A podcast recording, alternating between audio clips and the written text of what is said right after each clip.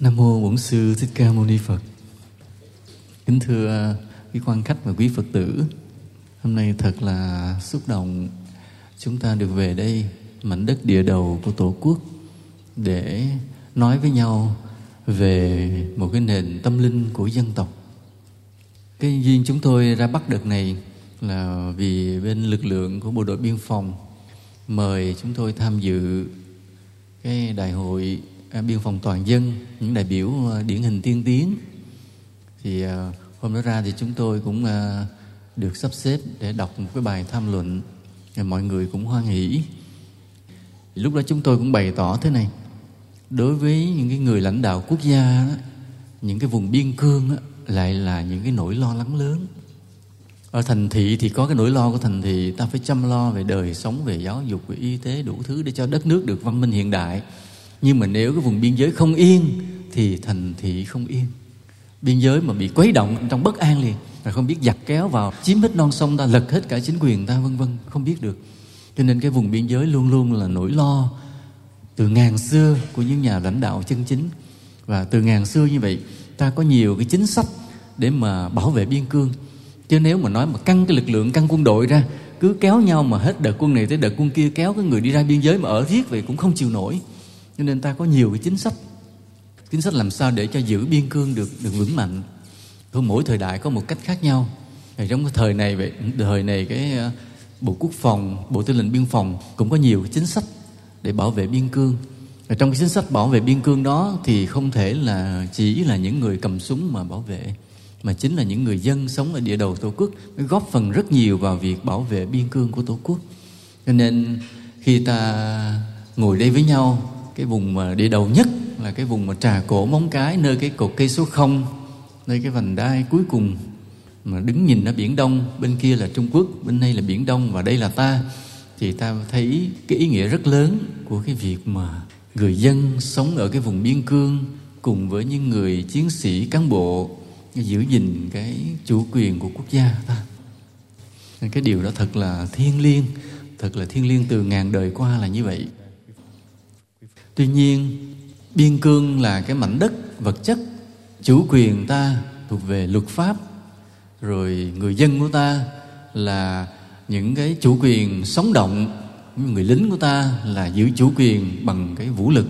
Tất cả quyền với nhau để giữ gìn biên cương của tổ quốc. Nhưng còn một cái nữa rất là quan trọng, đó là cái tâm linh của dân tộc. Cái tâm linh dân tộc của ta đến đâu thì phả thành một cái sức mạnh tạo thành một cái sức mạnh vô hình để phụ giữ gìn cái bờ cõi của nước ta nên ngày xưa lý thường kiệt đã xác định cái chủ quyền mà bằng cái ý nghĩa tâm linh rất là hay người ta không phân tích hết chứ nếu phân tích hết ta thấy cái bài cơ của lý thường kiệt rất là là kết hợp giữa cái quyền lực quốc gia và cái tâm linh Nghĩa là Nam quốc Sơn Hà, Nam đế cư là sông núi của nước Nam, vua Nam ở. Ngay câu đầu là có hai khái niệm liền. Sông núi nước Nam thì nói là ranh giới vật chất, bờ cõi ranh giới. Nam đế cư, vua của nước Nam ở là thuộc về luật pháp liền. Ngay một câu thôi vừa là địa giới mà vừa là luật pháp liền. Nam quốc Sơn Hà, Nam đế cư. Mà Nam đế cũng tức là Nam dân đó. Tức là vua của nước Nam ở dân của nước Nam ở nơi cái sông núi của nước Nam này. Câu thứ hai là tiệt nhiên định phận tại thiên thư định lên từ cái sổ trên trời cái sách trời đã định rành rành như thế, thì đây thuộc về tâm linh liền. Cái câu hay như vậy, lý thường kiệt nên ông xác định chủ quyền biên cương quốc gia vừa là vật chất, vừa là luật pháp, mà vừa là tâm linh liền. Tuyệt nhiên định phận tại thiên thư. Sách trời đã định như thế. Như hà nghịch lỗ lai xâm phạm. Tại sao tụi bay lại dám qua đây? Tụi bay vừa vi phạm cái lãnh thổ, tụi bay vi phạm luật pháp, mà tụi bay vi phạm cả luật của trời, vi phạm cả tâm linh giữ đẳng hành khang thủ bại hư, rồi trước sau tụi bay cũng bị đánh tiêu. Khi mà con người tụi bay xâm phạm cái lãnh thổ cũng là một cái dở, nhưng mà còn có thể được. Nên nếu tụi bay mạnh, tụi bay xâm phạm được. Tụi bay vi phạm luôn luật pháp, nếu tụi bay mạnh, tụi bay cũng làm được. Nhưng nếu tụi bay vi phạm cái tâm linh, thiên thư đã định phận rồi, sách trời đã định rồi, thì tụi bay trước sau cũng cũng thất bại. Mà đúng như vậy, cứ ngàn đời qua, cái lời nói của lý thường kiệt như là một cái lời sấm. Thế, ai mà đụng tới Việt Nam ta là đều bị đánh bại. Câu sấm nhưng mà như một lời tuyên bố mà cũng giống như một lời tiên tri giữ vững cái đất nước ta. Nên cái yếu tố mà tâm linh rất là quan trọng tuyệt nhiên định phận tại thiên thư. Hôm nay ta phải hiểu cái tâm linh nó rất nhiều vấn đề chứ không phải là tin vào có cái sách trời rồi mình cứ ngủ yên là không có chuyện đó. Ta phải nỗ lực rất nhiều để bảo vệ đất nước ta. Trong cái mình nỗ lực rất nhiều để bảo vệ đất nước ta đó thì có một yếu tố của tâm linh rất quan trọng đó là Phật pháp luôn luôn đồng hành cùng dân tộc. Hôm vừa rồi chúng tôi à, được mời về cái Nghệ An để nói chuyện với đồng bào. Chính quyền mới sắp xếp chúng tôi nói chuyện ở trên cái đền thờ Quang Trung ở trên đỉnh núi Dũng Quyết. Cái đền thờ nhà nước xây rất là to, để thờ vua Quang Trung. Thì à, cái cảnh trí rất là thiêng liêng vì ngày đó cũng là cái phượng hoàng trung đô của vua Quang Trung đóng đô nơi đó và bây giờ thì nhà nước phục hồi và xây dựng một cái ngôi đền thờ Quang Trung rất là lớn. Mà chúng tôi về đó nói chuyện với nhân dân Nghệ An. Thì chúng tôi cũng nói cũng nhiều điều, tại vì ờ, chúng tôi là gốc là người Nghệ An. Chúng tôi nói thế này, đạo Phật cứ để thả tự nhiên là tự nhiên là của dân tộc. Đừng cần nói, đừng cần nhắc thì cái người Phật tử nào cũng nghĩ mình là của dân tộc. Phải làm việc cho đất nước này, cho quê hương này. Mà muốn kéo một cái người Phật tử rời khỏi dân tộc á thì phải tác động nhiều ạ. Phải dùng tình báo rồi câu móc nhữ mới kéo họ ra khỏi dân tộc. Chứ còn nếu đừng làm gì hết, thì tự nhiên đạo phật là dân tộc. Còn mà những đạo khác thì khác ạ. Những đạo khác mà mình muốn cho họ về với dân tộc thì mình lại phải tác động, phải lôi kéo, phải móc nối tùm lum thì họ mới chịu, nên là đi theo dân tộc. Chứ còn thả tự nhiên, luôn luôn họ cứ chống ngược lại cái quyền lợi của dân tộc. Lịch sử là như thế, khách quan là như thế, chứ ta không cưỡng ép, ta không ép uổng. Mà tự nhiên nó là như thế cho nên, trong cái mảng tâm linh của dân tộc ta, thì đạo phật là một cái mảng lớn quan trọng đồng hành cùng dân tộc, ủng hộ dân tộc, soi sáng dân tộc và đã chở che dân tộc ta. Nhiều đời vua của ta đều là những người rất là mộ đạo phật. Và chính vì cái mộ đạo phật này mà đất nước ta đã thắng bao nhiêu cuộc ngoại xâm. Có một cái chi tiết ít ai để ý mà đã ba lần chiến thắng mông nguyên lẫy lừng có một lý do rất là khe khẽ là đạo phật ít ai biết. Lần lại lịch sử ta biết thế này. Vào cuối đời nhà lý thì các vua nhà lý hiền lành và bản lĩnh thì ít. Đạo đức thì rất nhiều nhưng mà bản lĩnh thì không đủ. Thì lúc đó trần thủ độ đó, có cái duyên gì đó cái lại lọt vào trong triều đình được. Mà trần thủ độ thì lại quá giỏi. Nên ông thấy cái vua nhà lý kiểu này là giữ nước không được mà vương quyền đã trống trải hết trơn rồi. Cơ hội đến với ông, mọi người cứ vâng lời ông thôi. Ông nói đâu là như sấm như sét, người ta nghe lời. Tại vì ông nói gì cũng giỏi quá. Thế là ông phân tích cái điều gì là từ vua tới tới các quan đều thấy ông này hay, hợp lý. Thế là cứ nghe. Ông nói cái gì thấy nghe, hợp lý nghe. Lần lần người ta cứ hướng theo ông. Cái uy tín ông cứ tăng và ông cứ thâu tóm quyền hành từ từ từ từ từ. Cho tới cái ngày mà ông gài cháu ông là lấy nữ hoàng chuyển sang cái ngai vua cho chồng mình là đổi qua trần cảnh lý luôn. Thì coi như là nhà lý đã bị chuyển sang nhà trần một cách êm thấm bằng một cuộc hôn nhân. Thì nói là êm thấm nhưng mà toàn dân người ta biết đó là mưu mô của trần thủ độ. Và ta phải hiểu thế này trong cái triều đại phong kiến á, cái việc mà một cái dòng họ này mà cướp ngôi của dòng họ kia là một điều đại nghịch bất đạo là điều phản nghịch. Đó là phải tru di tam tộc. Lòng dân phải oán tháng mà nhất là vua lý thái tổ là người mà được toàn quan bầu lên. Vị vua công minh chính trực, tài giỏi, mộ đạo. Nhưng mà triều đại lý giữ vững biên cương và mở rộng biên cương về phía nam rất là nhiều, đánh yên hết các cả vùng biên giới. Cho nên ai cũng yêu quý. Bây giờ tự nhiên có ông trần thủ độ lên, ông chiếm mất cái ngai vàng của nhà lý, biến qua nhà trần là ai cũng oán hận. Đó là tâm lý tự nhiên của toàn dân vào triều đại phong kiến nhưng có một sự tình xảy ra, lật ngược tình thế lại hết. Đó là trần cảnh. Nửa đêm trốn ngai vàng lên núi yên tử tu. Ông lên ông xin đi tu thì gặp ngài phù vân. Ngài phù vân là một thiền sư đắc đạo. Hỏi, hoàng thượng lên đây làm gì? Nói, bạch hòa thượng, con lên đây tìm phật. Mặc dù là vua nhưng mà vẫn xưng con với ông hòa thượng thiền sư. Bạch hòa thượng, con lên đây tìm phật. Nói, trong núi không có phật. Phật ở trong tâm của ngài mà nơi nào có lòng dân, nơi nào có nhân dân, nơi đó có phật. Phật chính là lòng dân, phật chính là nhân dân. Thì cái lúc đó là vua hoang mang liền, tức là ông thiền sư cũng không nhận mình về đó ở tu. Vì lúc đó là trần thủ độ cũng kéo quân lên tới luôn. Nên nếu bệ hạ ở đây tu, thì tôi sẽ cho xây kinh đô tại đây luôn. Tại vua ở đâu, kinh đô phải ở đó. Tức làm áp lực. Mà làm sao mà lên núi mà xây một cái kinh đô được, tiền của ở đâu mà làm. Thế là áp lực cái là vua phải quay về làm vua lại chuyện nó đồn lan ra hết cả nước luôn. Cái chuyện mà vua bị ông chú mình ép lên làm vua, mà nửa đêm không chịu làm vua, trốn đi tu để theo phật. Con người mà không màng danh màng lợi, con người chỉ có cái tâm đạo thôi. Bị dân ai còn ghét nữa không? Không. Toàn dân nghe cảm động khóc hết. Mới thấy đây là vị minh quân của mình. Mặc dù là cái triều này cướp ngôi của nhà lý, nhưng vẫn là một triều đại minh quân chính trực cái toàn dân đoàn kết một lòng, lúc đó là quân mông cổ đánh mình trận thứ nhất. Lên ngôi chưa được bao nhiêu là quân mông cổ đem quân đánh lần thứ nhất liền. Thì chính vì nhờ là lòng dân hướng về, cho nên là ta dùng kế hoạch vườn không nhà trống, ta bỏ kinh đô luôn cho nó đi vô. Trần hưng đạo nói cho nó ở đó 9 ngày. Đúng 9 ngày sau đánh bật ra khỏi biên thùy liền. Rồi 30 năm sau sau khi mà quân mông cổ đã chiếm hết trung hoa rồi, bọc xuống chim thành, nó cấu kết với chim thành, đánh gọng kềm của ta thì hai lần sau, trần hưng đạo bình thản đánh hai trận quyết liệt một lần nữa, đập tan luôn cái ý chí xâm lược luôn. Cho nên khi cái ông vua của mông cổ vừa mới lên, nói, thôi thôi, đừng đụng tới cái nước đó nữa. Đánh quá tổn thất, về người, về quân, về lính, về quan, về tướng, quá tổn thất, không đụng tới nước đó nổi nữa, bỏ luôn. Nhưng mà chưa hết. Còn một cái dòng tôn thất của nhà lý, một hoàng tử của nhà lý khi mà trốn trần thủ độ, vượt thuyền đi ra, đi mãi về phía bắc, lên tới hàn quốc, lên đó làm tể tướng của hàn quốc cũng lạ là cái dòng họ nó vẫn tiếp tục phát. Mà con người đó tài giỏi đến nỗi khi quân mông cổ đem quân đánh hàn quốc, thì chính cái người họ lý đó cầm quân đánh bay luôn mông cổ luôn, bật mông cổ ra giữ bảo vệ luôn hàn quốc luôn.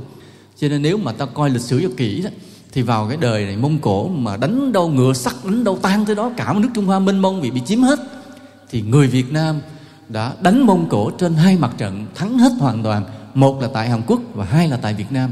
Mà riêng tại việt nam là ba lần đập tan luôn là chiến công lẫy lừng. Bởi vì dân quân một lần, quan quân một lần, vua và dân một lòng.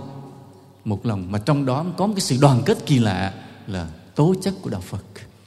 Chính cái yếu tố là vua mộ đạo làm cho dân yêu mến và một lòng tin tưởng để đứng bên vua mà chiến đấu chống ngoại xâm cái yếu tố rất nhỏ của đạo phật này nhiều khi ta phân tích không ra hết. Trong suốt nhiều thời gian dài ta đã xem thường ta đâu có ngờ rằng chỉ vì có ông vua bỏ đi tu thôi mà toàn dân hướng về.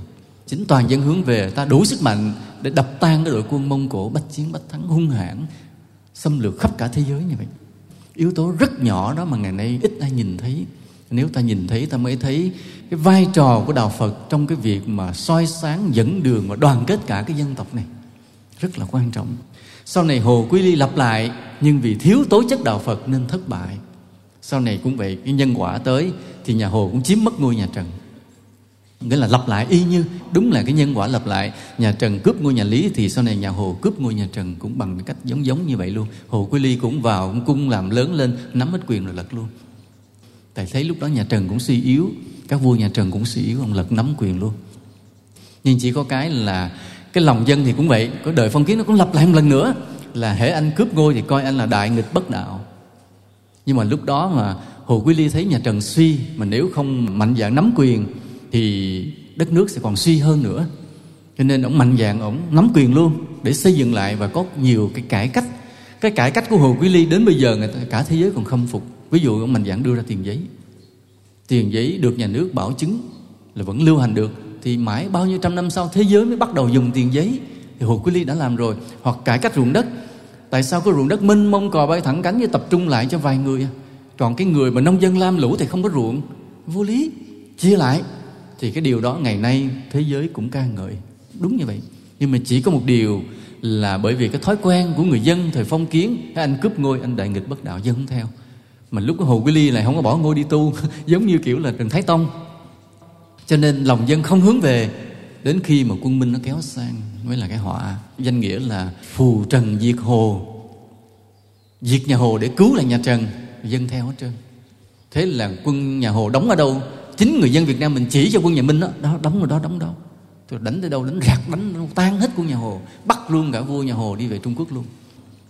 Thế là dân ta bị đầy đọa trong cái gông cùm xiềng xích của ngoại xâm lại ngót gần 20 năm để đến khi mà Lê Lợi nổi lên kháng chiến suốt 10 năm rồi, ta mới giành lại được chủ quyền. Cho nên ta thấy lúc đó là vì Hồ Quý Ly không khai thác được cái yếu tố của đạo Phật, nên không đoàn kết được toàn dân. Nên ta bị lệ thuộc hết mấy chục năm trời, rất là đau lòng. Rồi sau này cũng vậy, đến khi mà ta bị Pháp đô hộ, thì người Pháp họ cũng dùng cái tâm linh, họ đem cái đạo Kitô truyền bá trước, chiếm linh hồn con người trước. Thế là họ đánh cứ thắng vào, thắng. Vì chính dân ta là chỉ điểm mà chính cái người tín đồ của Kitô là chỉ điểm cho Pháp ờ kháng chiến quân nằm đó, nghĩa quân nằm kia cứ vô đó mà bắt. Thậm chí là dắt Pháp đi vô tận trong cái chiến khu luôn mà bắt từng người lãnh tụ của ta luôn, từng người thủ lĩnh kháng chiến của ta luôn. Thế là những cái thế trận kháng chiến ta cứ vỡ hết trận này tới trận kia, chỉ bởi vì tôn giáo. Cho nên sau này thân sinh của hồ chủ tịch, ba của bác hồ là cụ phó bản nguyễn sinh sắc, ông nhìn ra điều đó, ông hiểu ra điều đó. Ông mới đưa ra một cái chủ thuyết thế này ông nói, muốn mà giành lại độc lập của quốc gia, muốn kháng chiến chống pháp thành công, phải có ba yếu tố của việt nam. Nói với tình hình của việt nam thì ta phải dùng ba yếu tố. Thứ nhất là lực lượng nông dân, tại vì lúc đó thật ra công nhân không có. Bên mình chưa có công nghiệp mạnh, nên giai cấp công nhân rất là ít người, hầu hết đều là nông dân, nên thứ nhất là phải dựa vào nông dân. Thứ hai là xây dựng lại lòng yêu nước. Sau bao nhiêu năm mà ta cứ mờ mờ tối tối, không biết yêu nước là gì, phải xây dựng lại lòng yêu nước. Và thứ ba, phật giáo tức là cụ xác định trong cái cương lĩnh để mà giành lại độc lập chủ quyền của quốc gia. Thì lúc đó là nông dân thì bây giờ ta lần lần ta liên kết lại, lòng yêu nước thì từ từ ta giáo dục tiếp, nhưng đạo phật quá suy tàn. Thế là cụ phó bản sau khi cụ đi vào nam, cụ đi đến từng chùa từng chùa, thuyết phục từng cái vị hòa thượng đứng lên, chấn hưng lại phật giáo dùm tại vì phật giáo phải mạnh rồi mới góp thành một yếu tố để mà chiến đấu giành độc lập lại cho dân tộc thật ra thì cụ không làm được nhiều nữa, tại vì năm 1929 thì cụ mất. Năm đó cụ mới 65 tuổi. Nhưng mà may mắn là cái tấm lòng của cụ trời Phật đã không phụ. Là khi cụ về đến chùa Tiên Linh ở Bến Tre, cụ gặp được Hòa Thượng Khánh Hòa, cụ thuyết phục thì Hòa Thượng đồng ý. Thế là sau đó là Pháp vây quá cái cụ mới chạy về cao lãnh, cụ núp mất luôn cái đó. Thì ở đây Hòa Thượng Khánh Hòa bán luôn cái chùa của mình luôn, lấy tiền để mua kinh điển rồi mở lớp học dạy phổ biến tăng ni và đứng lên chấn hưng Phật giáo. Thế là Phật giáo miền Nam từ từ từ từ nổi lên. Thì Phật giáo miền Nam bắt đầu chấn hưng rồi cái ngoài Huế thấy vậy cái bắt đầu nối tiếp chấn hưng Phật giáo miền Trung. Rồi lúc ở ngoài Bắc các cụ Tố Liên Tâm Hải thấy như vậy cũng đứng lên chấn hưng Phật giáo miền Bắc. Thế là cả ba miền ta Phật giáo được chấn hưng lên dần dần dần dần. Nhưng mà cái con người mà chủ trương phải chấn hưng Phật giáo để cứu nước á, là cụ phó bản nguyên sinh sắc lại là người Nghệ An mà đến ngày hôm nay thì Nghệ An không có chùa nào hết trơn. Nên chúng tôi cũng nói chuyện trước cả cán bộ và nhân dân tỉnh Nghệ An. Chúng tôi kể lại câu chuyện này và nói rằng đây là điều hết sức mỉa mai và đau lòng. Nơi quê hương của con người mà góp phần chấn hưng cả cái đạo Phật này thì không có chùa. 329 ngôi giáo đường nhà thờ có cả chủng viện, chùa không có. Đây là cái nỗi nhục, nỗi đau, sự hổ thẹn.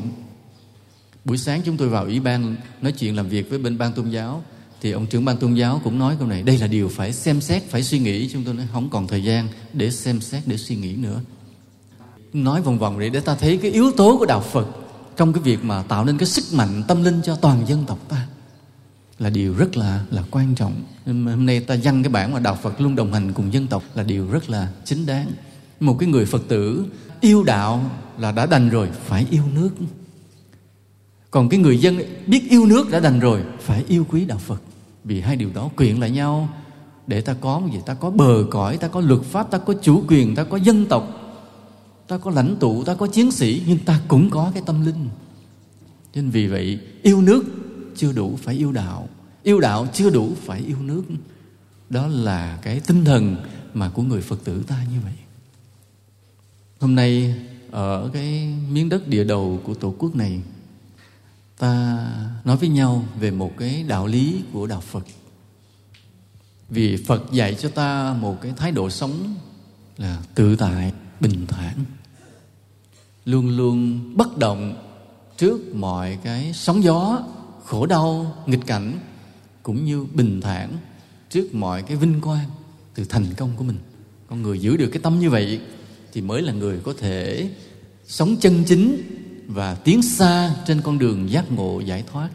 Còn nếu cái nghịch cảnh tới, cái ta đau khổ, ta buồn rầu, hoặc là cái sự may mắn thành công tới, ta vui mừng, ta hớn hở, cái tâm ta bị dao động như vậy, thì ta khó có thể là một người sống chân chính. Và ta không thể nào tiến xa trên con đường tu tập giải thoát giác ngộ được. Nên cái thái độ mà sống tự tại, bình thản là điều rất quan trọng. Mà một cái cách để sống được tự tại, bình thản như thế trong đạo phật, trong các thiền sư đã cho ta một cái phương châm là tùy duyên tùy duyên. Tùy duyên nghĩa là theo cái duyên. Như thế nào thì ta sẽ có cách ứng xử thích hợp như thế. Để đi sâu vào cái giáo lý này, ta nói thêm một số điều này thứ nhất là người đệ tử phải tin sâu nhân quả. Ta gieo nhân gì, ta phải gặt cái quả đó đó là cái niềm tin kiên cường, bất biến và tuyệt đối. Nghĩa là dù có bất cứ chuyện gì xảy ra, không bao giờ ta đánh mất niềm tin nhân quả này. Sở dĩ hôm nay ta giàu sang phải biết đời xưa ta là người hay bố thí, cúng dường. Đó là khẳng định, đời này ta có quyền, có chức, bởi vì đời xưa ta chăm lo cho mọi người. Đó là điều khẳng định. Đời nay ta bệnh tật ốm đau vì đời xưa chắc chắn ta có vướng cái nghiệp sát sinh. Đời nay ta bị tù đầy, chắc chắn là đời xưa ta có cái nghiệp mà nuôi chim trong lòng, nuôi cá trong chậu bé. Chắc chắn như vậy. Đây là cái nhân nào nó sẽ ra quả nấy. Ví dụ như người đời xưa, ta xây cái trường cho trẻ em đến học đời này ta được hai cái quả báo. Thứ nhất ta được nhà to, cửa rộng và ta được học hành giỏi giang có tri thức. Nếu đời xưa ta góp phần xây cái bệnh viện, thì đời nay ta được hai cái quả báo. Một là ta được nhà cao cửa rộng, hai là ta được sức khỏe tốt. Nếu đời xưa ta đắp đường, ta bắt cầu cho mọi người đi, thì đời nay ta được 10 cái quả báo. Là đôi chân ta khỏe mạnh, ta đi đâu thì không bị tai nạn giữa đường.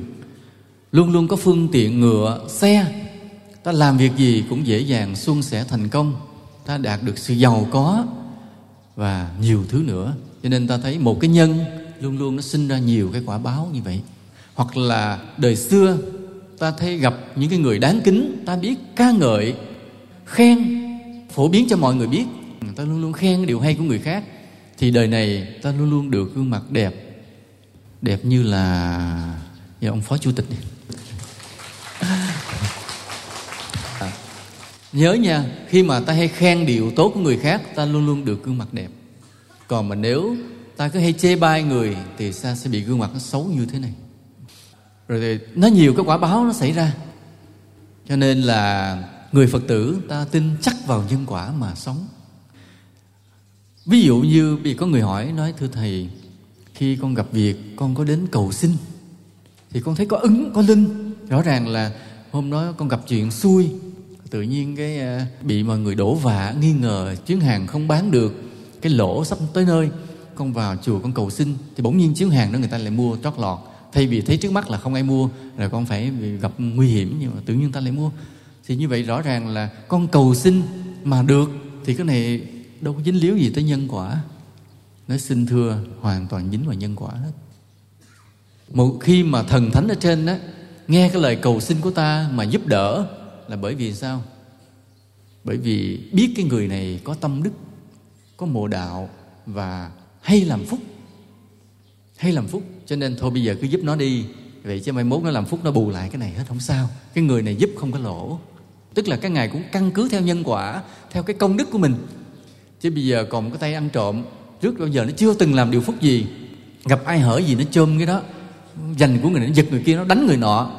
Bắt đầu hôm đó cái nó vào chùa, nó cầu xin lạy phật tối nay con đi ăn quả. Phật phù hộ cho con lấy được vài chiếc xe cày được vài cái tủ sắt. Được không?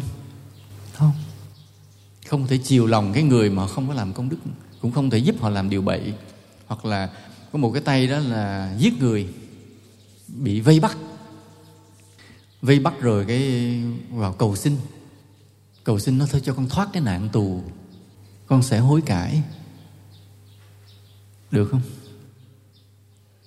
Ai trả lời được câu này khen hay? Ai nói là không được giơ tay lên? Ai nói được giơ tay lên? Chỗ này rất là khó. Bởi vì ai muốn làm thần thánh là khó lắm chứ không phải dễ đâu. Mai mốt mà lỡ làm thần thánh người ta lại, người ta cầu xin thì lúc đó sẽ biết mình làm cái gì. Nó có tới hai trường hợp. Ví dụ như có cái tay đó phải giết người, cái là bị công an truy bắt chạy thục mạng chạy luôn vô cái chùa quỳ xuống cầu xin nói thôi che mắt công an, đừng bắt con, rồi con sẽ tu hành hối cải. Có hai trường hợp, có khi được cứu, có khi không được cứu. Khi nào thì được cứu? Khi nào được cứu lúc đó, thần thánh, trời phật nhìn vào nhân quả, người này. Nhìn vào nhân quả, trước nhân quả sau, cái chú này là coi về chứ có tâm đức. Rồi cái giết người là do cái lúc mà bồng bột nóng giận. Nhưng mà nếu người này thôi, bây giờ che chở, đừng bắt vào trong tù, thì có thể bù làm lại bao nhiêu điều phước để bù lại cái tội của mình. Không phải không, thôi che. Thế công an vô bắt không thấy. Tiêu rồi cái người đó sau đó là làm bao nhiêu cái việc để hối lỗi lại của mình. Đúng như là thần thánh đã đánh giá. Nhưng có người là cho bắt luôn. Công an đi vô là chỉ nó đang quỷ núp trong cái cái bệ phật, cái vô lối ra, vô lôi ra bắt đi còng bắt luôn. Tại vì sao vậy? Tại không có tâm đức. Lúc nó hung càng dữ tợn mà bây giờ có che chở cho nó, sau đó nó sẽ tái phạm chứ nó không có hối hận, nó không có giữ lời hứa. Thì cho bắt luôn. Lúc đó thì mình mới ngạc nhiên nó ủa, tại sao là phạm tội giống nhau, cầu nguyện giống nhau, người thì phật cho bắt, người thì phật che? Bởi vì thật ra mọi chuyện đều do nhân quả. Cho nên có khi cái lời cầu xin của ta được linh ứng, có khi lời cầu xin của ta không linh ứng, vì đều là nhân quả. Chúng ta phải hiểu như vậy. Cho nên có người nói, sao con cầu xin được linh ứng thì đâu có gì đâu, nhân quả, phải không? Cũng đều liên quan tới nhân quả hết. Tất cả đều liên quan nhân quả. Cho nên cái người đệ tử phật của ta là trước hết phải xác tín vào luật nhân quả. Ta phải tin chắc nhân quả và hiểu rất sâu về nhân quả. Mọi việc làm của mình đều có nhân có quả về sau hết. Từng lời nói của ta với người khác đều thành cái quả báo. Từ một chút mà ta thương yêu nhân dân đều thành cái quả báo. Từ một chút mà hống hách của ta đều thành cái quả báo. Vì vậy tin nhân quả hiểu nhân quả lúc nào cũng suy nghiệm nhân quả trong từng chút từng chút của đời sống của mình làm cho ta luôn luôn sống không sai lầm lúc nào cũng sống chân chính chỉ làm những điều phúc mà không làm cái điều tội nhờ vậy công đức ta tích lũy dần dần qua ngày qua tháng và phải tích lũy qua năm mười kiếp như vậy hoặc là 50 kiếp, 100 kiếp như vậy. Còn những vị đại Bồ Tát thì họ phải tích lũy cái công đức qua triệu kiếp, ức kiếp như vậy. Chứ không phải là dễ, chứ không phải trong vài năm. Nhớ ta theo đạo Phật đừng có tính thời gian vài năm, vài năm là chuyện chớp mắt, không có đáng kể. Ta làm việc phúc đến chùa, ta tu tập làm việc phúc mà 5 năm thì đừng có bao giờ nghĩ đó là nhiều. Nhớ 5 năm trong đạo Phật chỉ là chớp mắt một cái thôi. Phải tích lũy cái công lao của ta trong 5 kiếp, 10 kiếp, vài trăm kiếp, vài nghìn kiếp thì mới thành cái công đức vô hạn được ta hiểu ra thì ta không có sợ cái người không biết á nói trời tu về tới 10 năm lẫn nó nói trời thầy nói tu về tới 10 kiếp lẫn nhưng mà cái người có trí tuệ nghe 10 kiếp cười vì thấy nó rất là nhanh. Giống như năm ngoái mới tết, ta thấy cái tết tới liền, thấy không? Ta vừa mới ăn tết đây là bắt đầu coi chừng phải lo tết sắp tới nữa. Có đúng không ạ? Thời gian trôi rất là nhanh. Nên cái người mà có trí tuệ không xem thời gian là quan trọng, mà xem là việc ta đi đúng đường hay không mới là quan trọng. Để ta có thể sống bình an, tùy duyên được, thì cái việc đầu tiên là ta phải tin sâu nhân quả tin sâu nhân quả rồi bắt đầu ta mới có một thái độ đúng không? ta biết rằng những chuyện gì xảy ra với ta đều là do nhân quả nhiều kiếp. Ví dụ tự nhiên mình phát giàu lên, làm ăn đâu trúng mối đó, cứ lên giàu lên từ từ giàu lên từ từ. Thì ta hiểu đó là gì? Là ta đã làm những điều đúng ở trong kiếp quá khứ. Hoặc là tự nhiên ta bị oan ức à, tự nhiên người ta cứ chửi bới riết à, thì phải biết rằng cái nhân quả gì trong quá khứ? Ta cũng ăn hiếp gì họ rồi chứ không phải không. Nên bây giờ chuyện nó trở lại, phải tin chắc vào nhân quả như vậy thì ta mới có cái thái độ sống đúng được. Chứ còn ví dụ như khi ta giàu lên, cái ta dương dương từ đắc tôi nói đi, cái tài của tôi, còn mấy người làm ăn không được là tại mấy người dở hơn tôi tôi mới là giỏi. Hiểu câu đó là sai làm cho ta kiêu ngạo lên liền. Còn nếu ta hiểu được nhân quả, ta không kiêu ngạo. Ví dụ bây giờ ta có giàu lên, thành công công việc của mình, ta không hề kiêu ngạo mà ai hỏi, ồ, anh làm ăn sao? Hay quá vậy, tao tự nhiên bây giờ anh giàu anh mua xe, mua nhà, anh mở bao nhiêu xí nghiệp, bao nhiêu xưởng? Thì mình không bao giờ nói là tại tôi giàu mà chỉ nói gì? À tôi cũng nhờ phúc phần ở bác ạ. À. mình chỉ nói phúc phần, mình nói khiêm tốn hơn nữa. Nếu mà hỏi phúc phần gì à, chắc là thôi, cái đức của các ông cụ, bà cụ của tôi đời xưa để lại. Nếu hỏi thêm nữa, mình nói gì? Thì cũng nhờ những người bạn của tôi, làm việc của tôi, họ là những người tốt bụng, họ giúp tôi. Mà nếu hỏi nữa, thì mình lại phân tích tiếp thì cũng nhờ cán bộ chính quyền họ tạo cái môi trường thông thoáng, dễ làm ăn. Mình hỏi nữa, thì nói thì cũng là nhờ cái đời sống đạo đức của xã hội. Tôi gặp toàn những người buôn bán với tôi là đối tác đều là tốt, cho nên tôi được may mắn. Chứ không bao giờ nói là mình giỏi.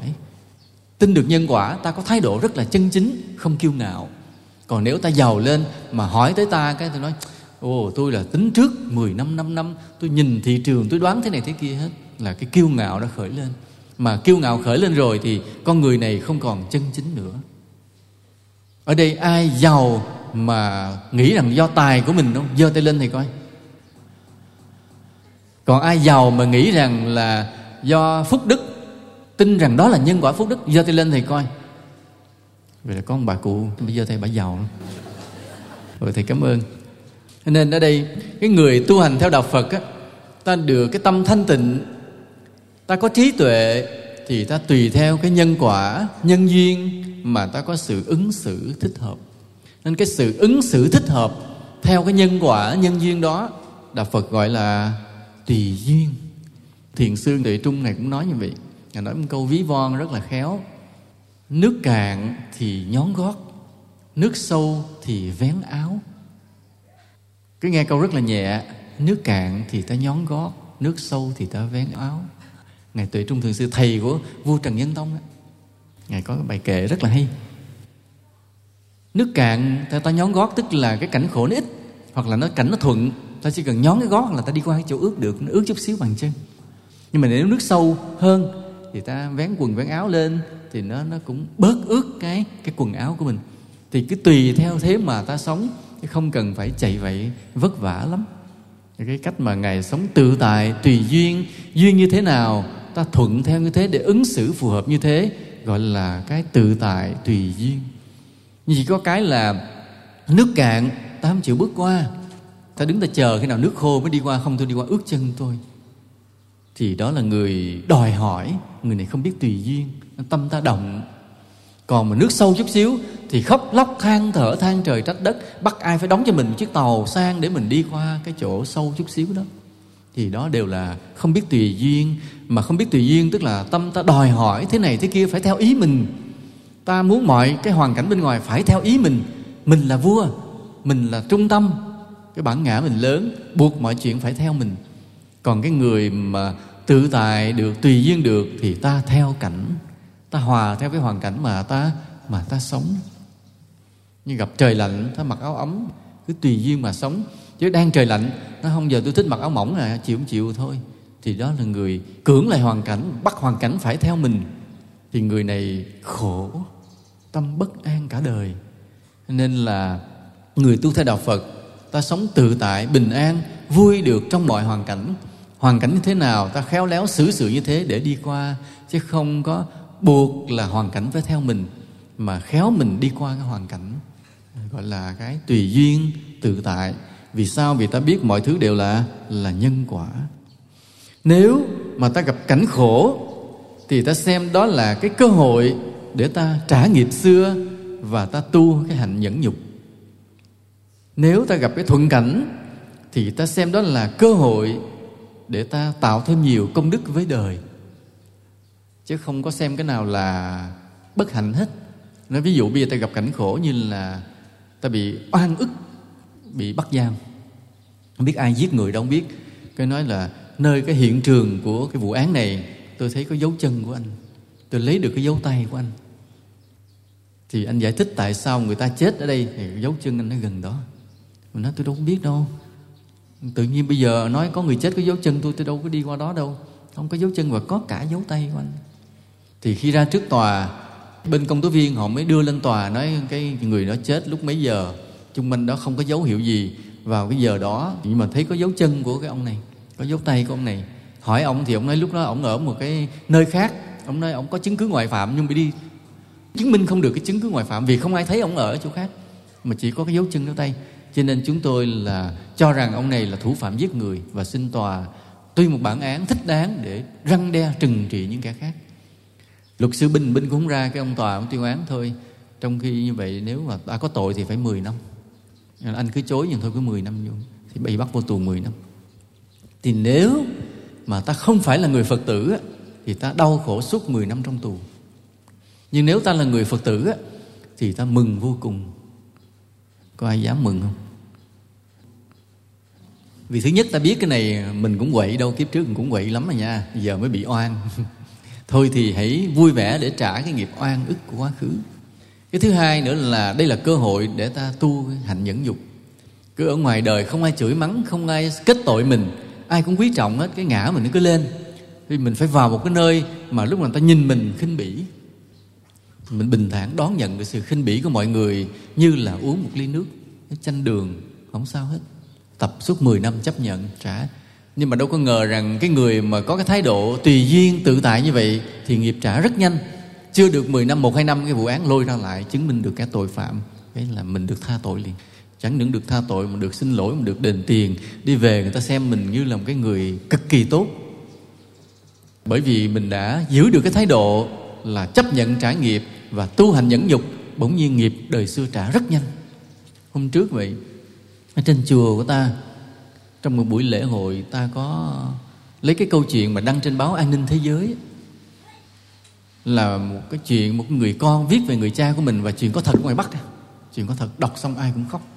Lúc cái chùa ta đem cái chuyện đó đọc hết cho phật tử mình nghe, có chiếu hình minh họa và có phân tích nữa. Làm có vụ án giết người, cái ông thầy giáo nó không biết sao ông bị có cái chứng cớ là ông giết người, bắt ông giam luôn. Vợ ông ở nhà buồn chết. Có người con duy nhất, đến khi hiểu ra sự tình, sau này bất mãn, bụi đời luôn. Gia đình tan nát nhưng mà ông làm con người, nó như ông thánh. Khi vào trong tù, ông phấn đấu dạy dỗ những người khác. Ông dạy cho mọi người điều hay lẽ phải, dạy học cho những người không biết chữ, dạy nâng cấp mọi người, là sống một đời chân chính. Bởi sau này, nghĩa là từ giám thị, trại giam cho tới tù nhân, nhìn ông nói là ông là người giết người không ai tin. Biết có cái gì sai đó, không ai tin, tại vì con người sống quá thánh thiện. Mà đúng như vậy, ngót mười mấy năm sau rồi, cái án đó mới được giải oan còn cái người con của ông đi bụi đời rồi cũng dính vào vụ giết người, bị đem vào trong đó luôn.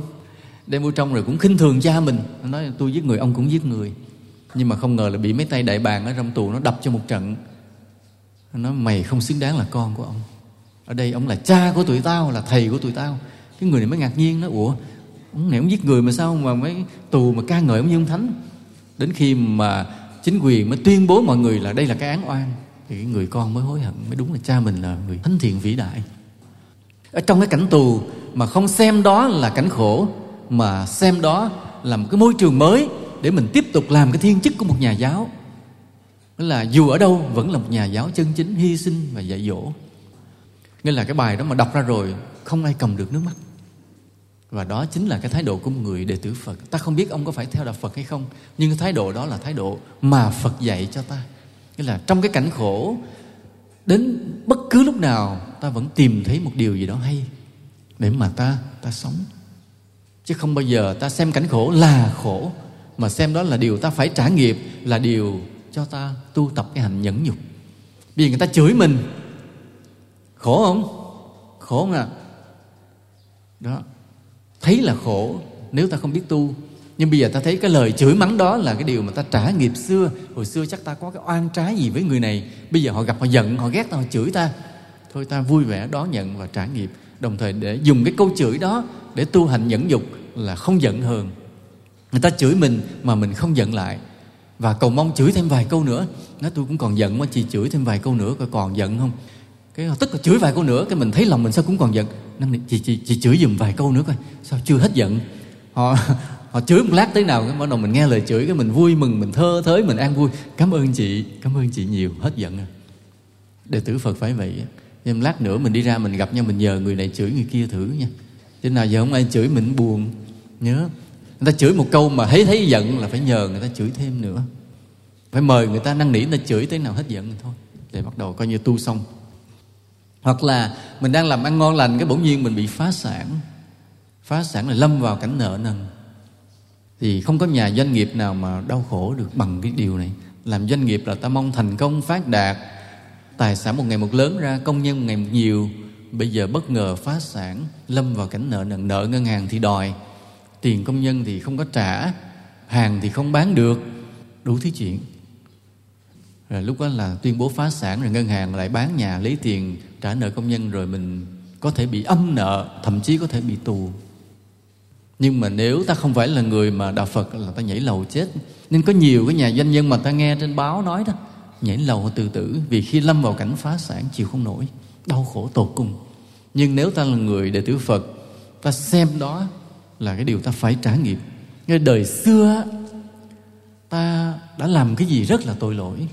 Nên bây giờ nó tan vỡ hết sự nghiệp của mình có thể đời xưa ta đốt nhà của ai ta đào phá con đường của ai đang đi hoặc là cái cầu của mọi người đang đi như vậy ta đi ta gỡ gỗ ta lấy ta cướp mất cái cầu của mọi người đang đi. Hoặc là cái tượng phật tượng đồng người ta đem cái tượng đồng về ta ăn cắp đồng ta chặt ta đập ra để mà, mà ta bán đồng vân vân. Nghĩa là đời xưa ta làm một cái tội gì cũng tày trời lắm. Nên bây giờ cái doanh nghiệp đang thành công như vậy lâm vào cảnh nợ nần phá sản tiêu tan hết. Người ta ngồi đó ta ăn năn ta sám hối ta lễ phật và ta tu hành nhẫn nhục. Từ đây mọi người sẽ nhìn mình bằng con mắt khinh bỉ. Ngày hôm trước, tay bắt mặt mừng, là nghĩ mình là một đại gia. Ngày hôm nay họ xem mình là một con người vứt đi. Đi gặp mình họ, giả vờ không thấy. Giả vờ không thấy, đi luôn. Cái tình đời là như thế. Nhưng ta cúi đầu, ta ăn năn, sám hối và nhẫn nhục. Vui trong cái sự mà mọi người khinh bỉ mình như vậy. Đó là lối sống tùy duyên nó nhiều cái cảnh khổ trong đời mà ta không nói được hết bằng lời mà cảnh khổ đó luôn luôn chờ chực ta. Luôn luôn chờ chực ta. Sống trên đời là như vậy. Đừng bao giờ nghĩ là phía trước mình là phẳng lặng. Đừng có nghĩ rằng hôm nay mình lái một chiếc xe xe hơi, xe con đời mới, phía trước mình là đại lộ thênh thang và cứ như vậy không mãi, không có đâu. Đi khúc nữa xe bánh bể, đường lục, nắng lên, trời mưa, gió, giữa đồng, không mông quạnh, không một cái nhà. Cuộc đời không lường trước được. Vì vậy, cái thái độ của ta là luôn luôn tu cái hạnh tùy duyên nước cạn thì nhón gót, nước sâu thì vén áo. Tùy duyên mà sống, chấp nhận mọi cảnh khổ đến với mình. Ví dụ, bây giờ người ta đang trên đỉnh cao, mai mốt làm ăn xin, chấp nhận không sao hết. Phải tập cái thái độ đến mức độ như vậy thì mới gọi là đạt được sự tự tại, bình an của tâm hồn. Chứ đừng đòi hỏi hoàn cảnh phải luôn luôn tốt như ý mình muốn. Cái thái độ phải vững vàng, phải kiên định như vậy. Rồi cũng không phải cuộc đời luôn luôn khổ. Đời xưa biết đâu ta làm những điều phúc gì đó, bây giờ tới phiên thành công. Nên là vô tình trúng một cái số, hoặc là bỗng nhiên công việc làm ăn phát đạt, cái ngành nghề của ta tự nhiên mọi người tập trung vào để mua bán, đối tác với ta. Tự nhiên chính quyền mở rộng chính sách gì đó, cái ta được thuận lợi, thế là ta giàu lên. Khi ta giàu lên như vậy, thì ta không xem đó là cái lý do để ta kiêu ngạo, mà xem đây là cơ hội để ta làm công đức cho đời. Ta làm công đức cho đời là sao? Nghĩa là khi ta có tiền khi ta có cơ hội, có khả năng, ta phải giúp đời. Trước hết, ta mở hãng, mở xưởng để lấy được nhiều công nhân, tạo thêm công ăn việc làm cho mọi người. Cái quan trọng là phải tạo công ăn việc làm cho mọi người. Nếu giàu nữa, vẫn chưa hết tiền nữa, thì ta đem đóng góp vào những công trình phúc lợi công cộng. Xây bệnh viện, xây trường học, làm đường xá, góp cho những người nghèo, những người thương binh, người tàn tật, những người bị chất độc da cam nếu mà vẫn còn giàu nữa ta vào chùa. giúp đỡ để cho chùa cho sư thầy được giáo hóa rộng rãi. Có thể ta cất chùa ta tô tượng ta tặng giáo lý là giúp cho sư thầy mở mang việc phật sự ra. Những công đức đó không thể tính kể được. Ví dụ như bây giờ ta gặp cái người mà ghét mình thì mình phải làm sao? Có người tự nhiên cứ ác cảm mà ghét mình hoài thì trong lòng mình cứ tha thứ. Không có phản ứng cái gì để gây thành oan trái cho đời sau nữa. Tại vì nếu mà ta phản ứng cái gì, đời sau gặp lại ghét nhau nữa, bây giờ phải trong lòng cứ nguyện là phải thương nhau. Bây giờ họ không thương mình mình cứ thương họ thầm thầm trong bụng. Cứ chờ đợi, cứ chờ đợi. Ngày nào đó cái duyên sẽ sẽ đến. Họ ghét mình cho đã đời, đến lúc nào đó mà thấy mình không ghét họ, từ từ họ sẽ thay đổi dần. Cái nghiệp nó vơi rồi, bỗng nhiên họ hết ghét và mình cứ tiếp tục thương. Cho nên mình thương được cái người thương mình là chuyện bình thường của cuộc đời. Chuyện nó không phải bình thường mà chuyện nó rất tầm thường. Ai thương mình mình thương lại là chuyện quá tầm thường luôn. Còn ai ghét mình mà mình thương lại mới là vĩ đại, mới là độ lượng, mới là đạo đức, mới là đệ tử phật. Ở đây, ai là người có thể thương được cái người ghét mình? Ai? Một bà cụ gần chết đưa tay.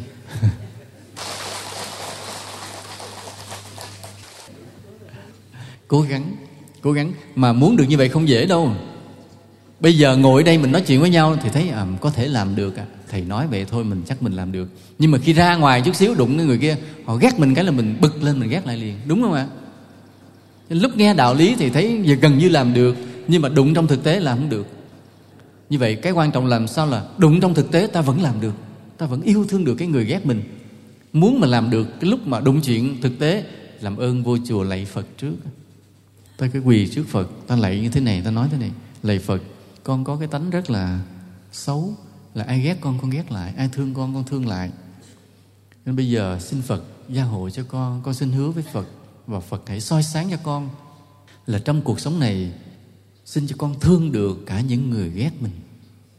Cứ mỗi ngày ta cứ cầu nguyện như vậy, thì bỗng nhiên chừng ba tháng sau, lúc phật sẽ đưa một cái người ghét đến để thử mình sau khi mình cầu nguyện ba tháng phật sẽ đưa bài tập đến cho mình làm thử, coi mình có giải được bài đó không.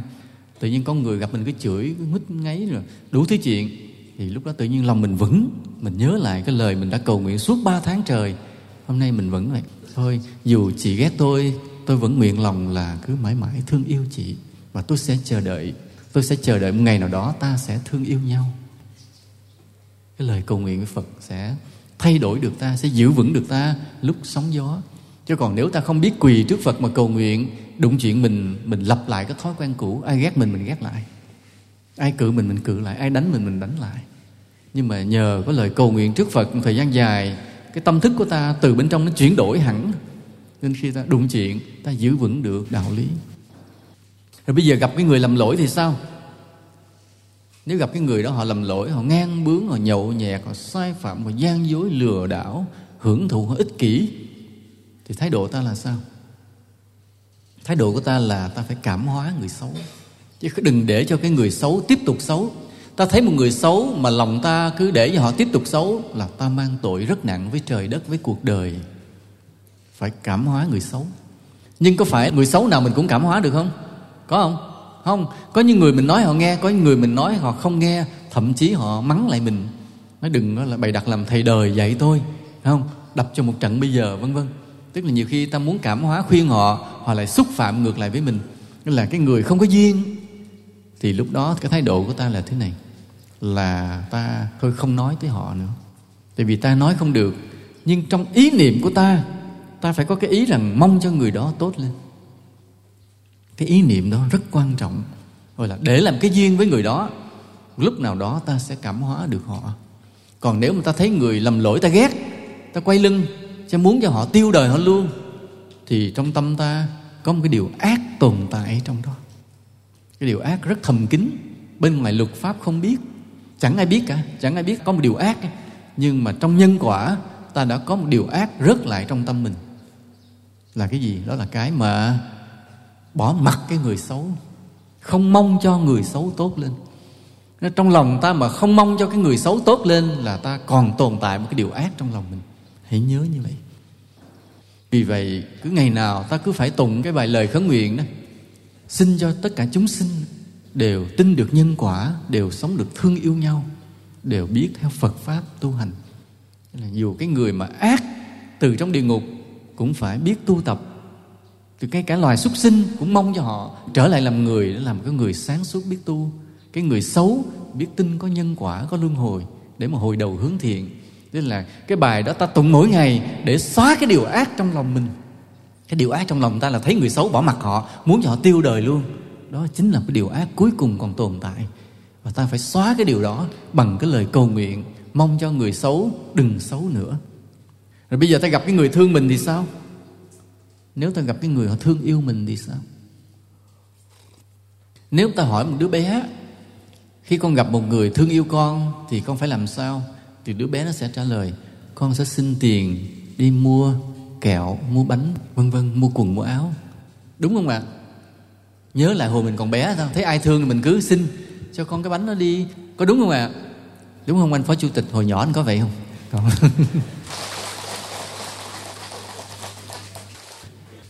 cái tâm lý mà hễ ai thương mình thì mình nhờ vả mình lợi dụng là tâm lý rất em bé. Vì hồi bé đúng là ta làm như vậy nhưng bây giờ ta đã nhớn rồi, ta không làm chuyện đó nữa. Bây giờ thấy ai thương mình thì không lợi dụng, mà mong rằng cái người họ thương mình, họ sẽ được có đạo lý tu hành, họ làm được nhiều công đức trong đời này, và cái phúc lành của họ lớn lên mãi, để họ thành những con người đem lại lợi ích cho cuộc đời rất là nhiều. Chứ trong đầu ta không có ý là thấy cái người đó thương mình, là mong người đó giúp mình nhiều, không có chuyện đó. Như thầy làm thầy tu đi, phật tử của thầy cũng có người giàu, có người nghèo ví dụ biết cái người đó giàu, thì trong đầu không có nghĩ là à họ giàu thì làm sao kêu họ cúng mình cho nhiều, không có chuyện đó. Ví dụ biết phật tử đó họ khá giả, thì mong họ biết tu hành, họ làm nhiều điều phúc cho đời, họ làm được nhiều ích lợi cho đời thôi. Còn chùa mình thì thôi, tùy duyên giúp nhiêu cũng được.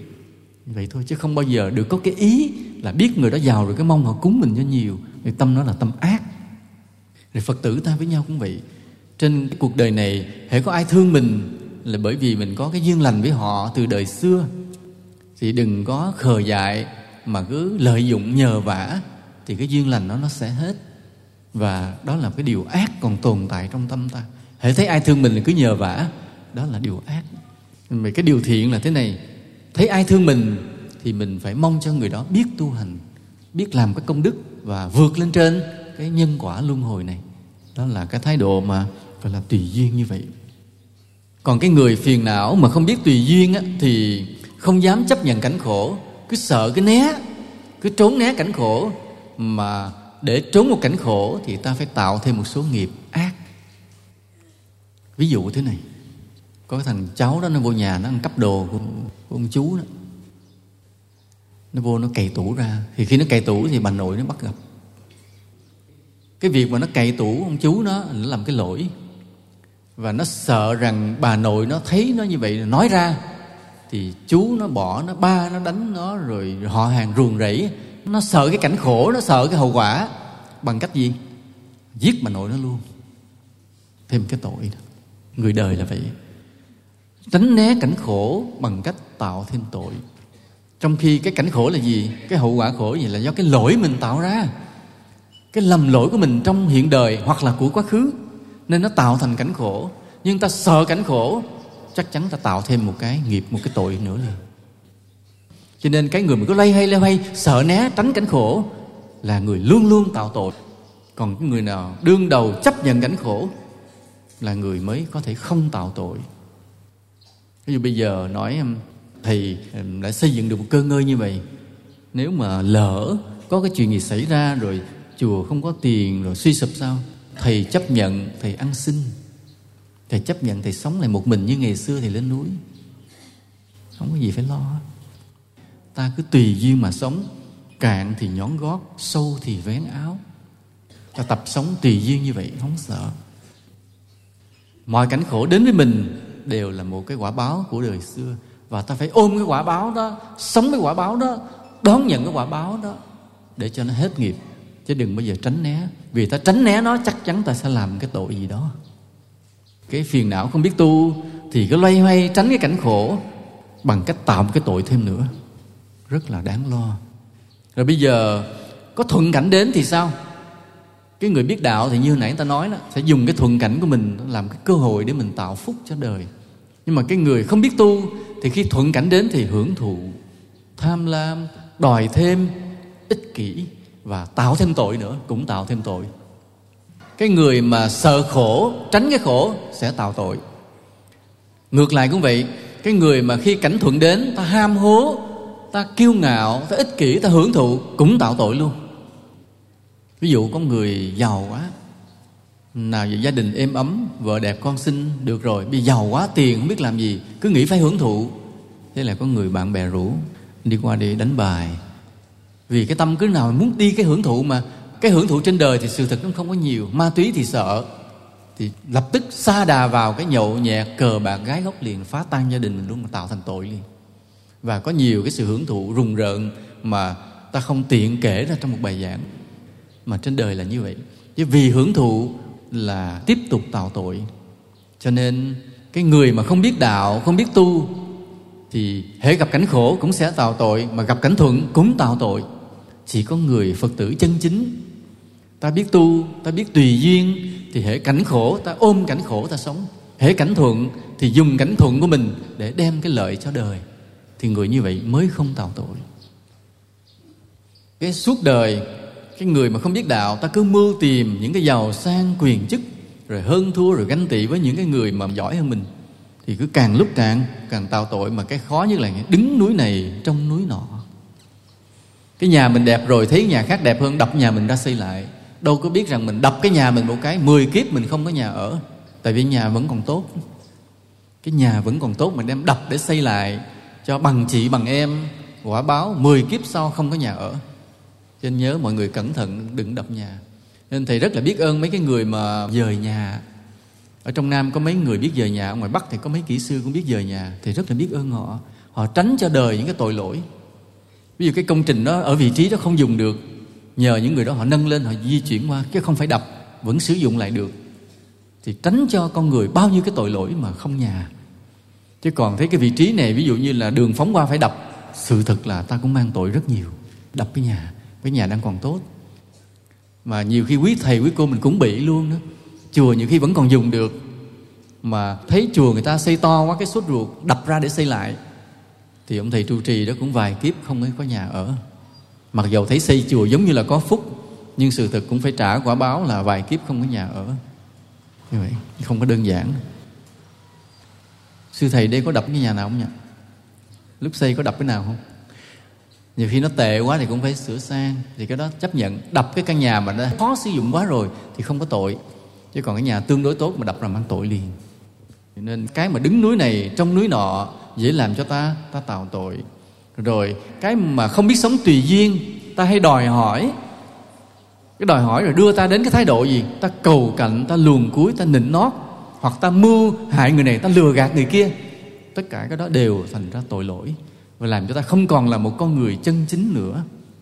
Nên hồi nãy ta nói vậy đó ta tin vào nhân quả, ta biết sống tự tại tùy duyên, ta mới có thể làm một con người chân chính, đi vững chắc trên cái con đường mà giải thoát khỏi luân hồi sinh tử. Còn nếu ta không biết tự tại tùy duyên, tâm ta lúc nào cũng đòi hỏi, cũng mong nhiều hơn. Sợ khổ, muốn vui, chắc chắn ta sẽ trở thành con người động tâm, sai lầm.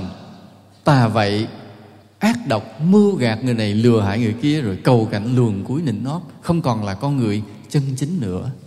Vì vậy, để làm con người chân chính thì ta phải biết sống tự tại, tùy duyên, ôm lấy cảnh khổ mà sống và đem lấy cảnh vui của mình ban phát cho mọi người, không giữ lại cho mình.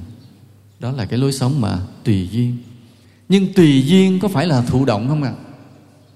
nếu ta không hiểu, ta sẽ nhầm tưởng tùy duyên là lối thụ động. Thật sự tùy duyên không phải là thụ động đó là cái sự năng động mà ẩn chứa trong cái sự bình thản. Ta lặp lại, biết sống tùy duyên nghĩa là sự năng động ẩn chứa trong sự bình thản. Vì sao cái thái độ tùy duyên là cái sự năng động ẩn chứa trong sự bình thản?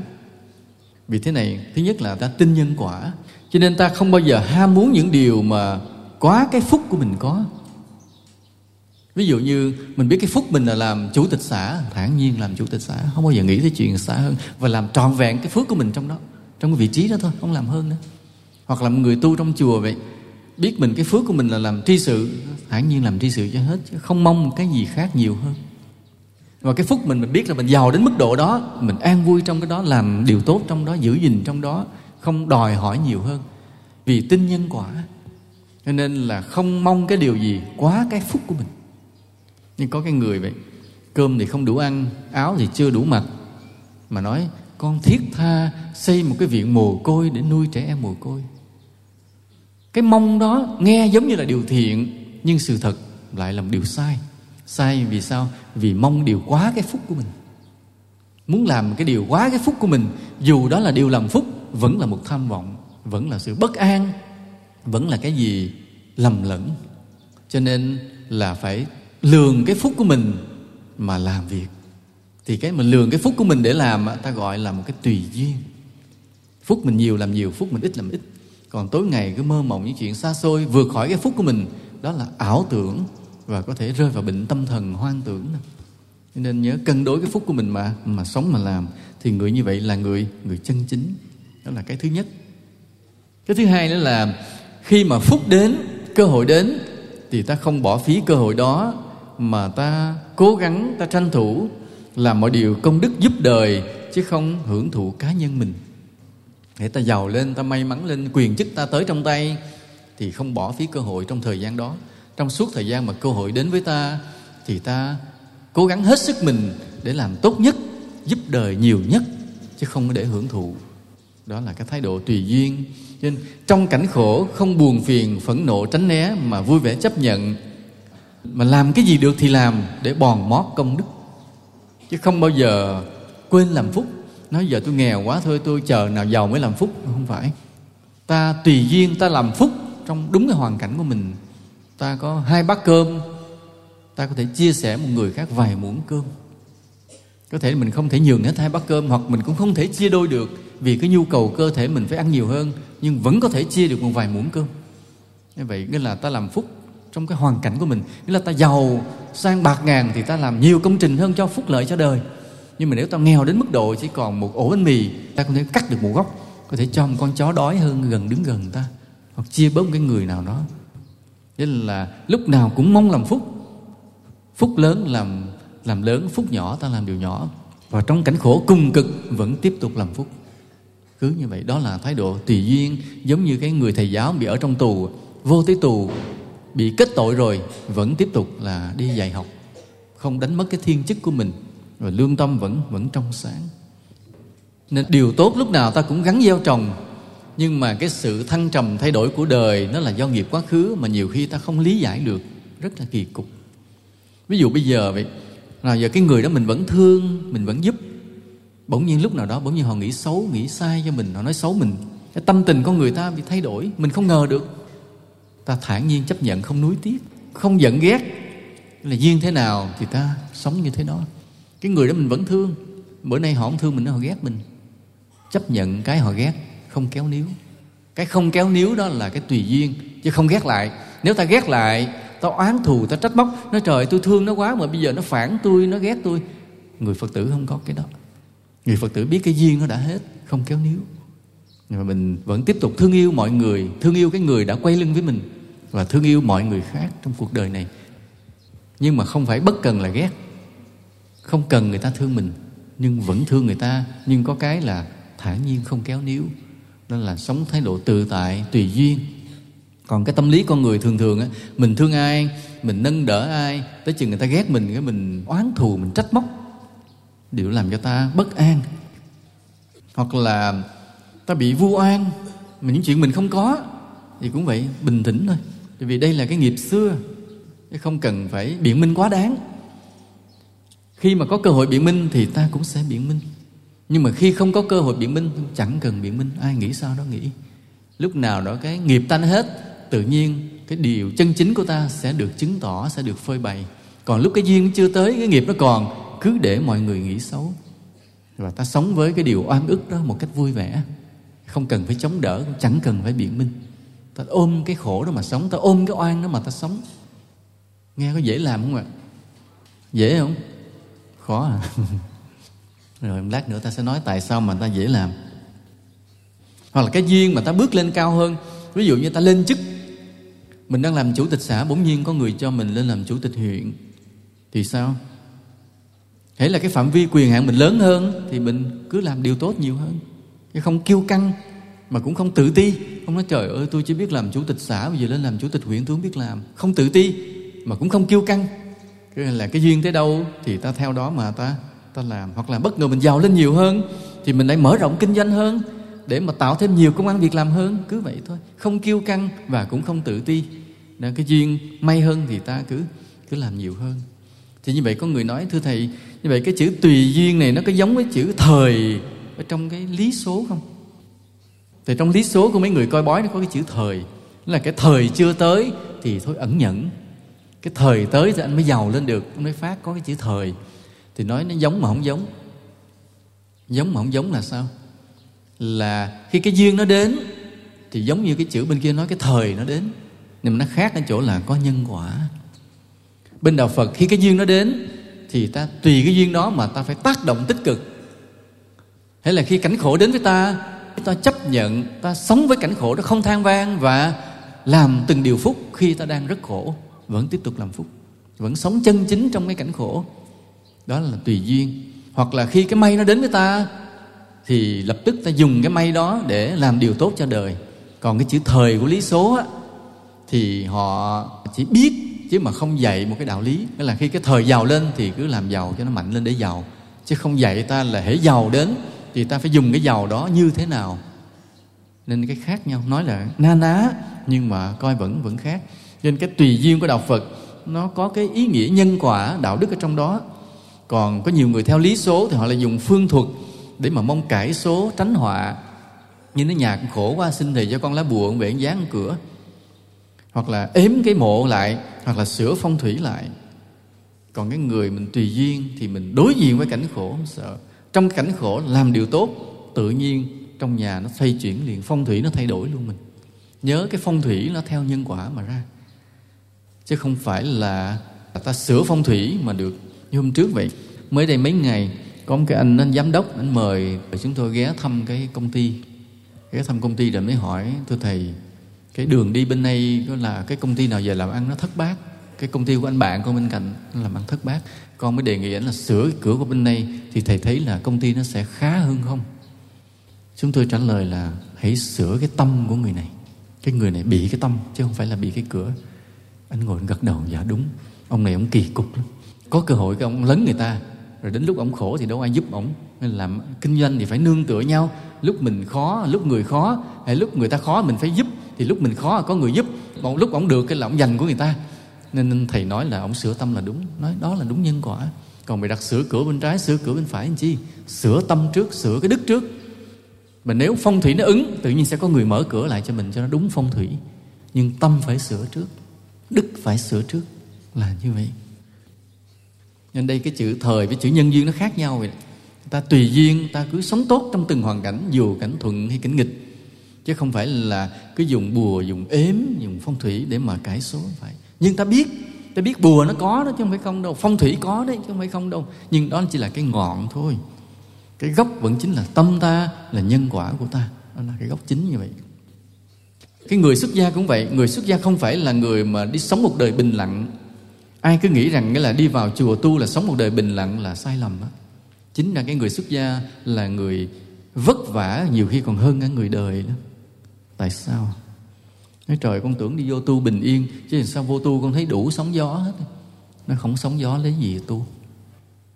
Tại sao cuộc đời tu ta luôn luôn phải có nhiều sóng gió? Tại vì ta hứa với phật ngon lành quá. Quỳ trước phật hứa sao? Xin cho con thương yêu giúp đỡ chúng sinh. Mình hứa xong là phật đem cái người nghèo ngồi trước chùa mình liền. Thử hồi nãy mới hứa một chùa, bây giờ ra có người nghèo nó coi giúp được hay không? Phải không?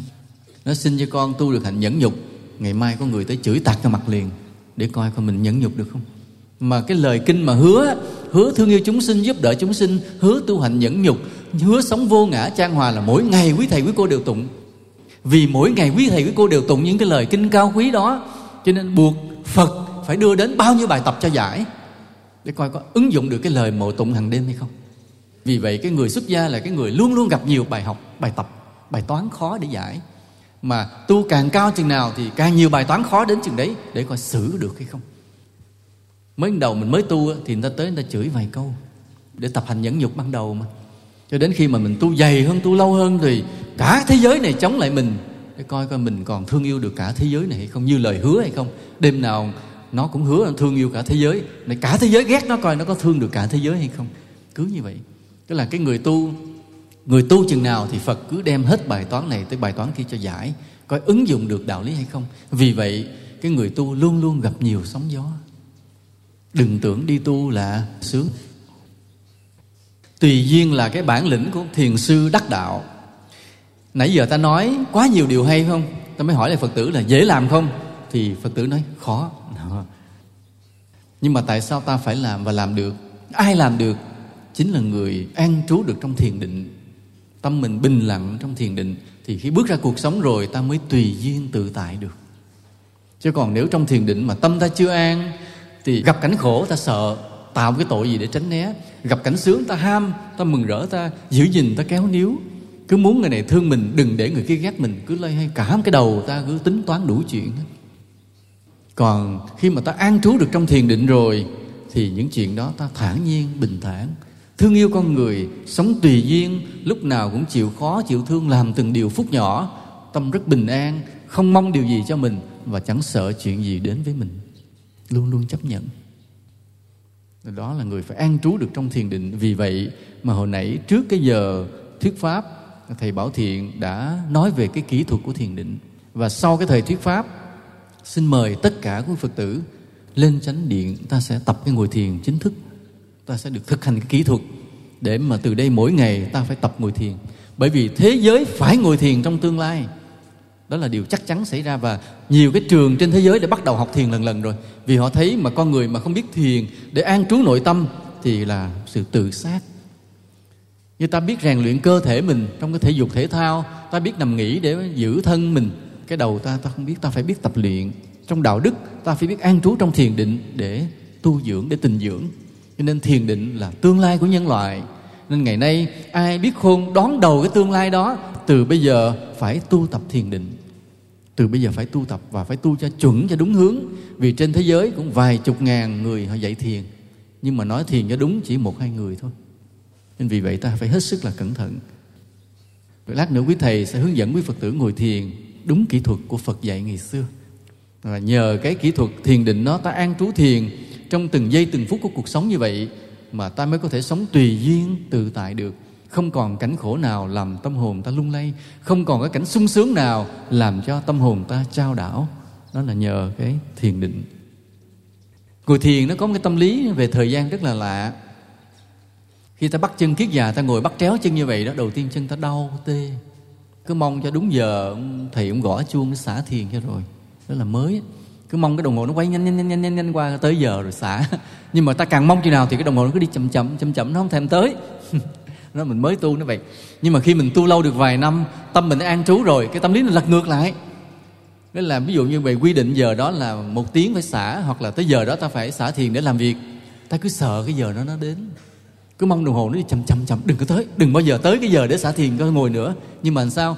Mình càng mong nó đừng tới thì nó tới vèo liền cái vèo của nó tới giờ xả thiền, ta cứ xả thiền trong tiếc núi thì đó là cái giai đoạn mà ta tu đã tốt như vậy. Ở đây ta còn thêm một chút cái ý này nữa là tùy duyên và gieo duyên. Tùy duyên, tức là như nãy ta nói, nước cạn thì nhón gót, nước sâu thì thì ta vén áo. Trong cảnh khổ thì ta xem cảnh khổ là bài học, là cơ hội để tu tập. Trong cảnh thuận, cảnh sướng thì ta dùng cảnh đó để chia sẻ với mọi người. Đó là ta tùy duyên. Nhưng mà quan trọng là phải biết gieo duyên ta gieo duyên cho người, gieo duyên cho cho chính mình. Gieo duyên cho chính mình đến với, gắn bó với Phật pháp, không bao giờ rời xa.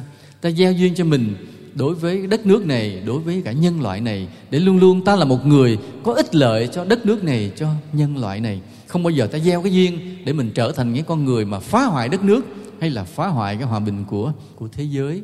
Đó là ta gieo duyên cho cho chính ta.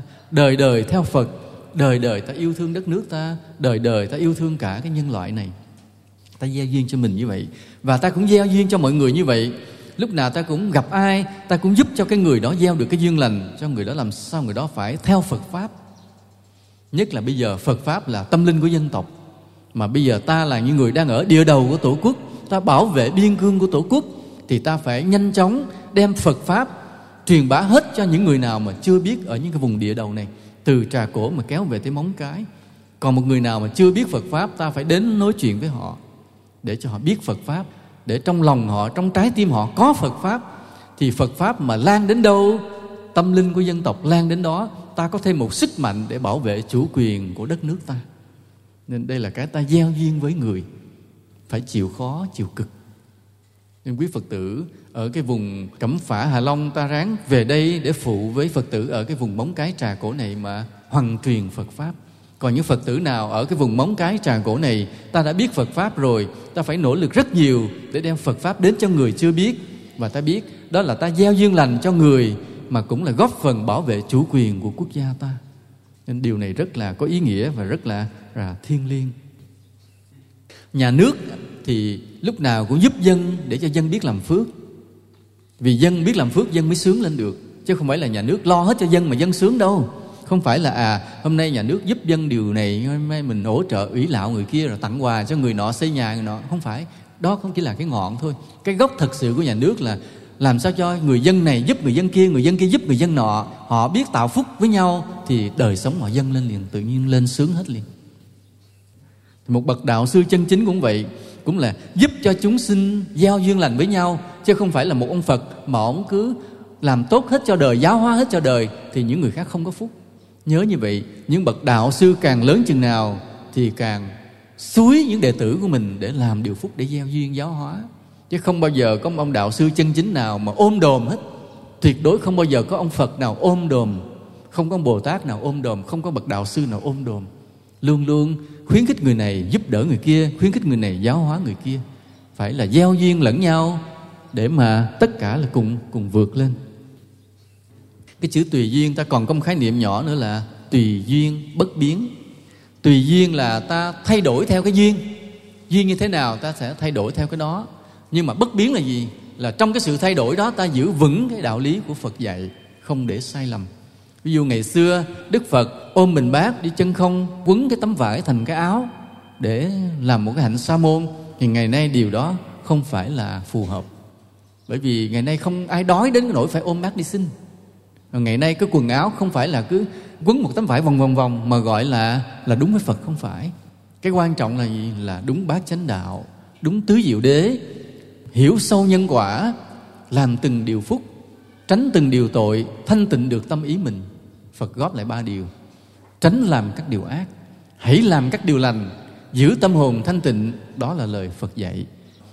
Ba cái điều đó, tránh ác, làm lành, tịnh tâm là bất biến. Nhưng mà cái bất biến đó ta sống trong cảnh tùy duyên hoàn cảnh thời thế nào thì ta uống nắng như thế ta uyển chuyển như thế ta ứng dụng áp dụng theo như thế để giữ được ba cái điều bất biến là tránh điều ác làm điều thiện và thanh tịnh được nội tâm hôm nay, ở nơi mảnh đất của địa đầu tổ quốc, chúng tôi ra đây với tất cả cái lòng thương yêu của mình, cảm nhận được núi sông ta hùng vĩ thiêng liêng, biết được công lao của bao anh hùng tổ quốc đã hy sinh để giữ gìn non sông gấm vóc. Chúng tôi đến đây vậy cũng mong một tiếng nói của mình, xem như là đóng góp vào một yếu tố tâm linh của dân tộc. Mong rằng các anh cán bộ, các cấp chính quyền, quý phật tử vừa yêu đạo, vừa yêu nước, để mà cùng nhau sống tốt ứng dụng phật pháp đạo lý trong mọi hoàn cảnh của cuộc sống. Để sao? Để cho mọi người thương yêu nhau hơn. Chúng ta bắt tay nhau xây dựng một đất nước vừa có tình, có nghĩa, có cái sự thịnh vượng, có cái thủy chung và có cái tâm linh để có thể một ngày nào đó sánh vai cùng với năm châu bốn bể và xây dựng một thế giới hòa bình, hạnh phúc. Xin chúc cho tất cả mọi người được nhiều phúc lành, an vui và thăng tiến. Nam mô bổn sư thích ca mâu ni phật.